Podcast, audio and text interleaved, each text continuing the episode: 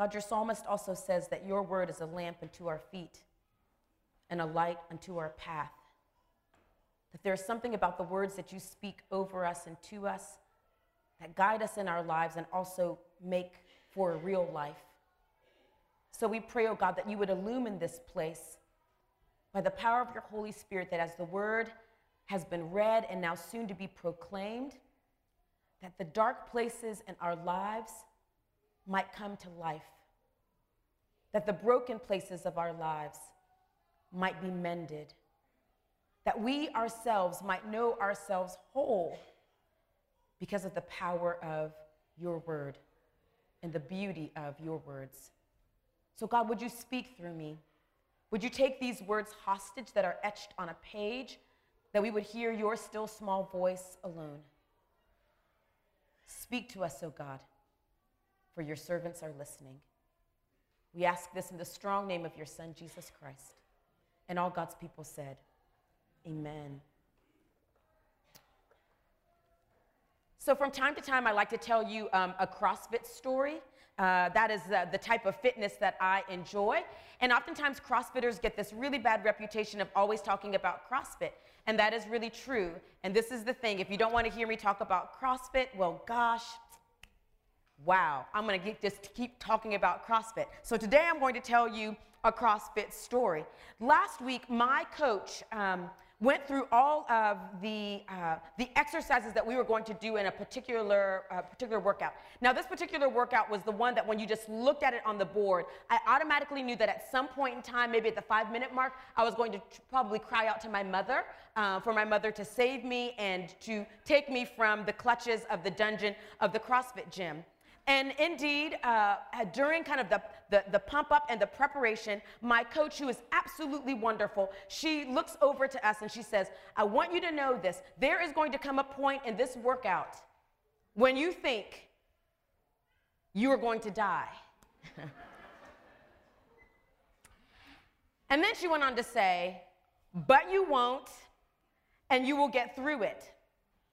Now, as we were getting prepared to do this workout, I could hear Whitney's uh, words that there's going to come a point in this workout when you think you're going to die, but you won't. And the first thought that I had to myself is, and this is something that I have learned um, along the way as I have kind of leaned into this certain uh, uh form of fitness, is Lisa, what are you going to say to yourself when you think you're about to die? So I have, I have come to recognize that when I'm in the middle of a CrossFit workout, early on, when I would get so winded or so tired, I would literally just begin to stop. And sometimes I'd be like, I'm gonna go home. Like I paid to do this, they don't pay me to do this. I'm going, I'm going home. I have cried before in the middle of a CrossFit workout. But as I have gotten better, because it's been more of a mind game, I now have to tell myself certain things about what I know will happen after the fact that I will indeed be able to get into my car. I will indeed be able to make it out alive. I will indeed be able to see my mother's face and hear her voice again on voicemail or maybe when I call her after I get out of the gym. But I told myself when, when I was hearing that this was going to be a difficult workout, my first thought is, okay, Lisa, what are you going to say to yourself? What are you going to say to yourself when you feel like you are about to die? You know that every single morning when we wake up, we wake up to a world where we have to sometimes ask ourselves, what am I going to say to myself when I think I'm going to die? What am I'm going to say to myself when I hear that a family member has received a difficult diagnosis? What am I going to say to myself when another sacred space has now become a killing ground? What am I going to say to myself when I turn on the television and I still see that there are rumors of wars and there are famine and pestilence? What am I going to say to myself when the insecurities begin to invite other insecurities and have found another insecurity that keep my head bowed down low? What am I going to say to myself when I'm wondering how I'm going to make ends meet? What am I going to say to myself to soothe the fear that I have about my health? What am I going to say to myself to soothe the fear that I have about my finances? What am I going to say to soothe myself about whatever it is in your life that possibly causes you dread?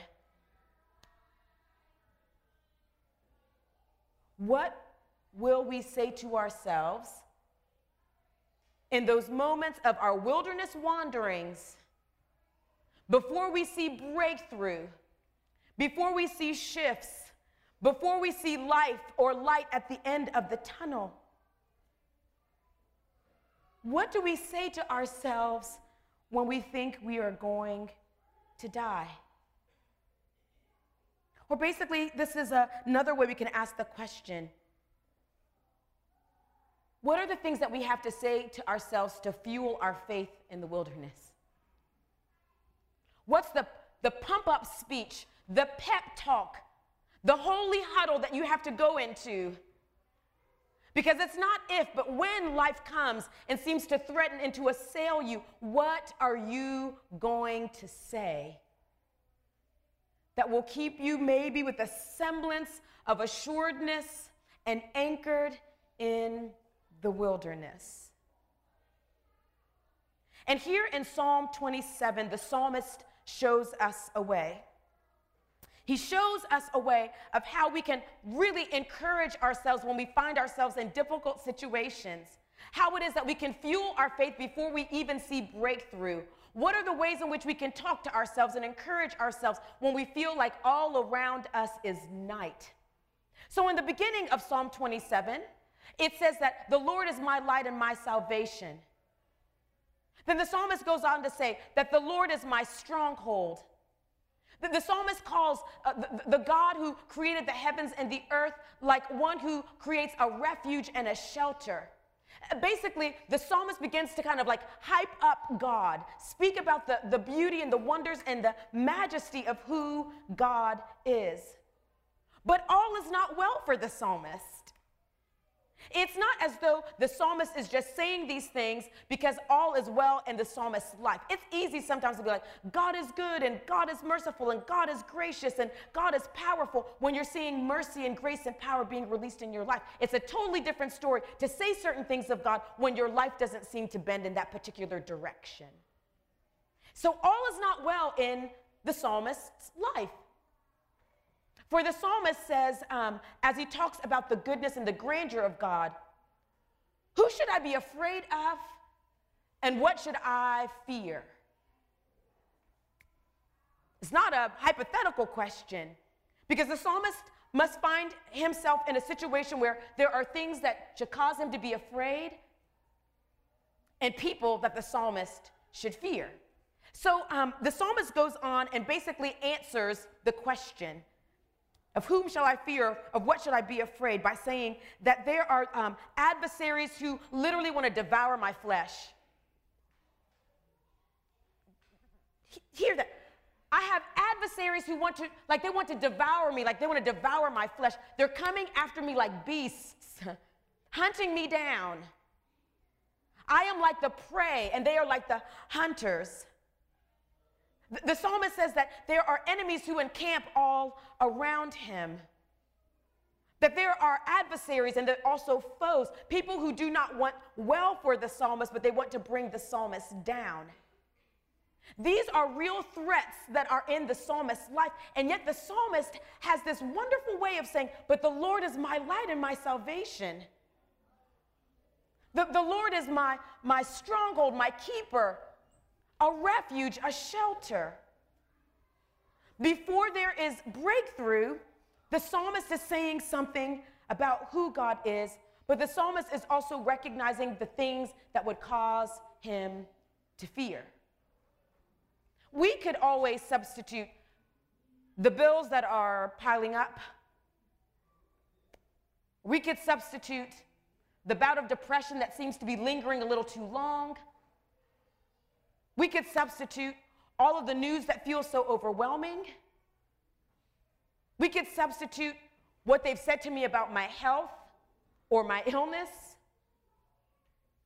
That before we see breakthrough,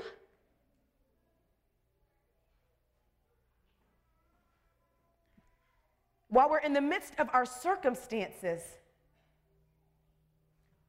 what might be the things that you say of God. Now, here's the interesting thing that, um, that I want you to hold on to that the psalmist does in this particular passage of scripture. That in the face of the things that threaten the psalmist, he or she could have said, I have every reason to fear, or I have every reason to hate my, uh, the evildoers who come to assail me. I have every reason to want to attack those who are the enemies who encamp all around me. But instead, this is what the psalmist says Yet I will be confident. Yet I will be confident. I want you to say that with me. Yet I will be confident.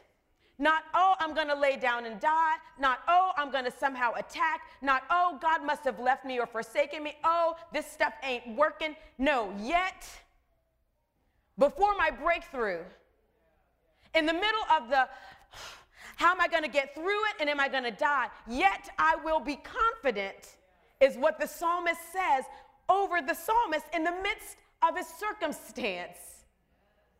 Before the breakthrough, Yet I will be confident. And he begins to speak of what he knows the Lord is capable of doing, even if he has not already experienced the power of God in that particular situation. The psalmist talks about what it's like to be in worship before the Lord, the beauty in the temple the psalmist talks about what it might be like to be held in the arms of God because this God is like a strong refuge and a protector. The psalmist talks about even if my mother and my father forsake me, I know that you, O oh God, will not hide your face from me, that you will say, Come and take heart. The psalmist has a pump up speech in the midst of a desperate and difficult situation before the breakthrough. The psalmist speaks of what the psalmist believes God is capable of doing.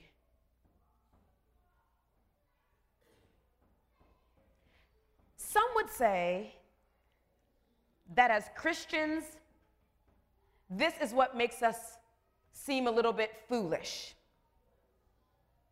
That when we talk all of this stuff about who God is and what God can do, that when we're in the middle of the most difficult and desperate situation of our lives and we're still talking about the goodness of the Lord, sometimes people will look at us and be like, they are absolutely crazy.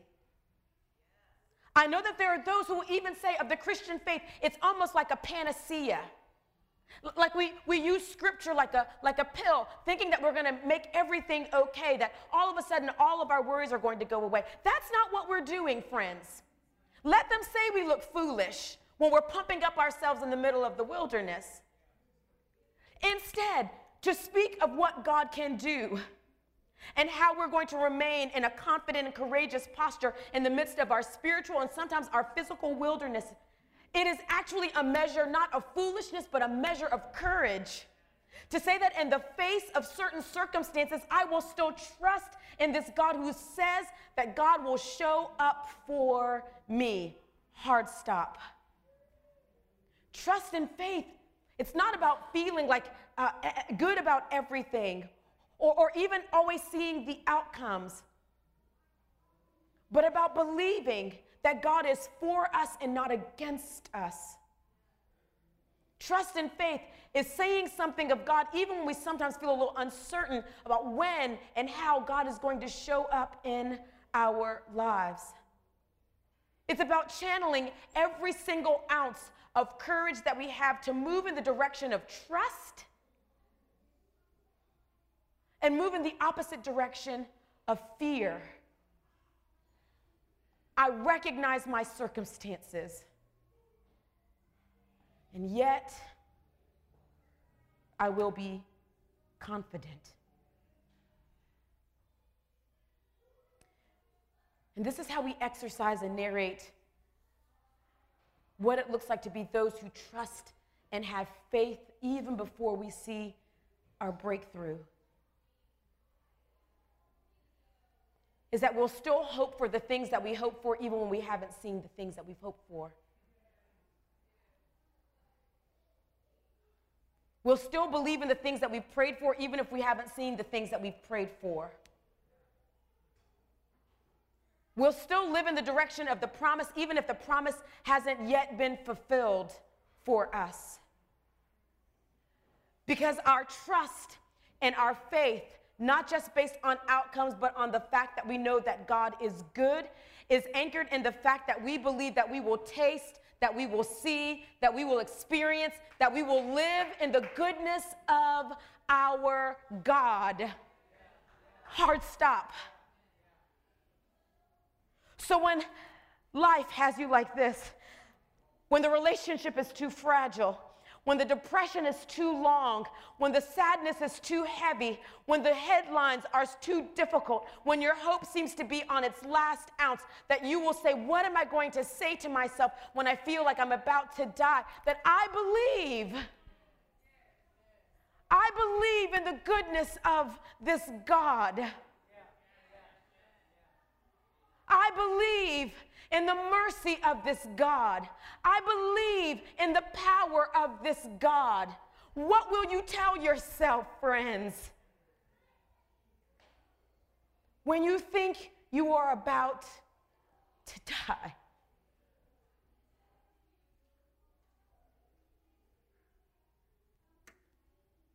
Where do you think you're about to die?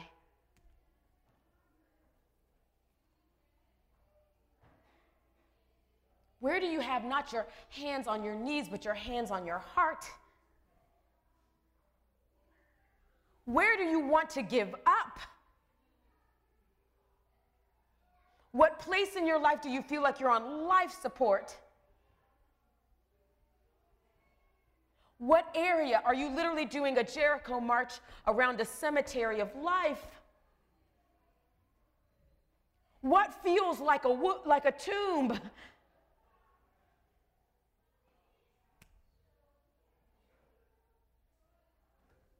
What might you say? The Lord is my stronghold. What might you say? The Lord is my friend. What might you say? The Lord is my God. What might you say? The Lord is my strength. What might you say? The Lord is my light. What might you say? The Lord is my right hand. What might you say? The Lord is my power. What might you say? The Lord is my redeemer. What might you say? The Lord is my restorer. What might you say? The Lord is up high while I feel like I am low. What might you say? The Lord is the one who loves me. What might you say? The Lord is grace beyond grace. What might you say? The Lord is strength beyond strength. What might you say? He is the one who finds me in the wilderness and says, Keep going. What might you say? That this is our God who promises us that we will see God's goodness in the land, friends, in the land, friends, of the living. In the land of the living.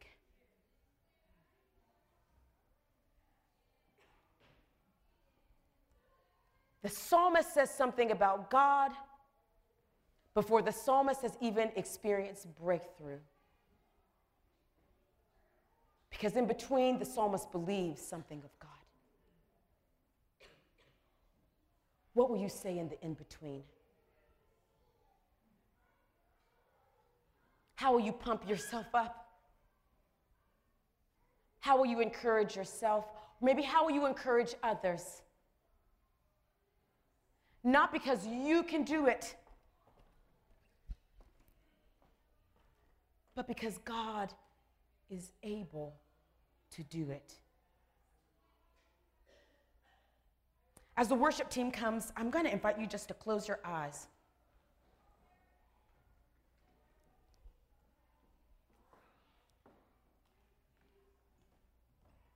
What was stirred up for you?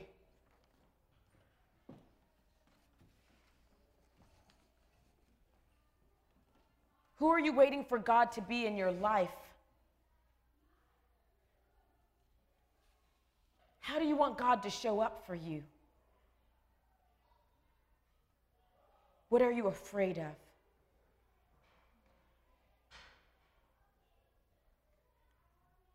Can you hear these words from the psalmist?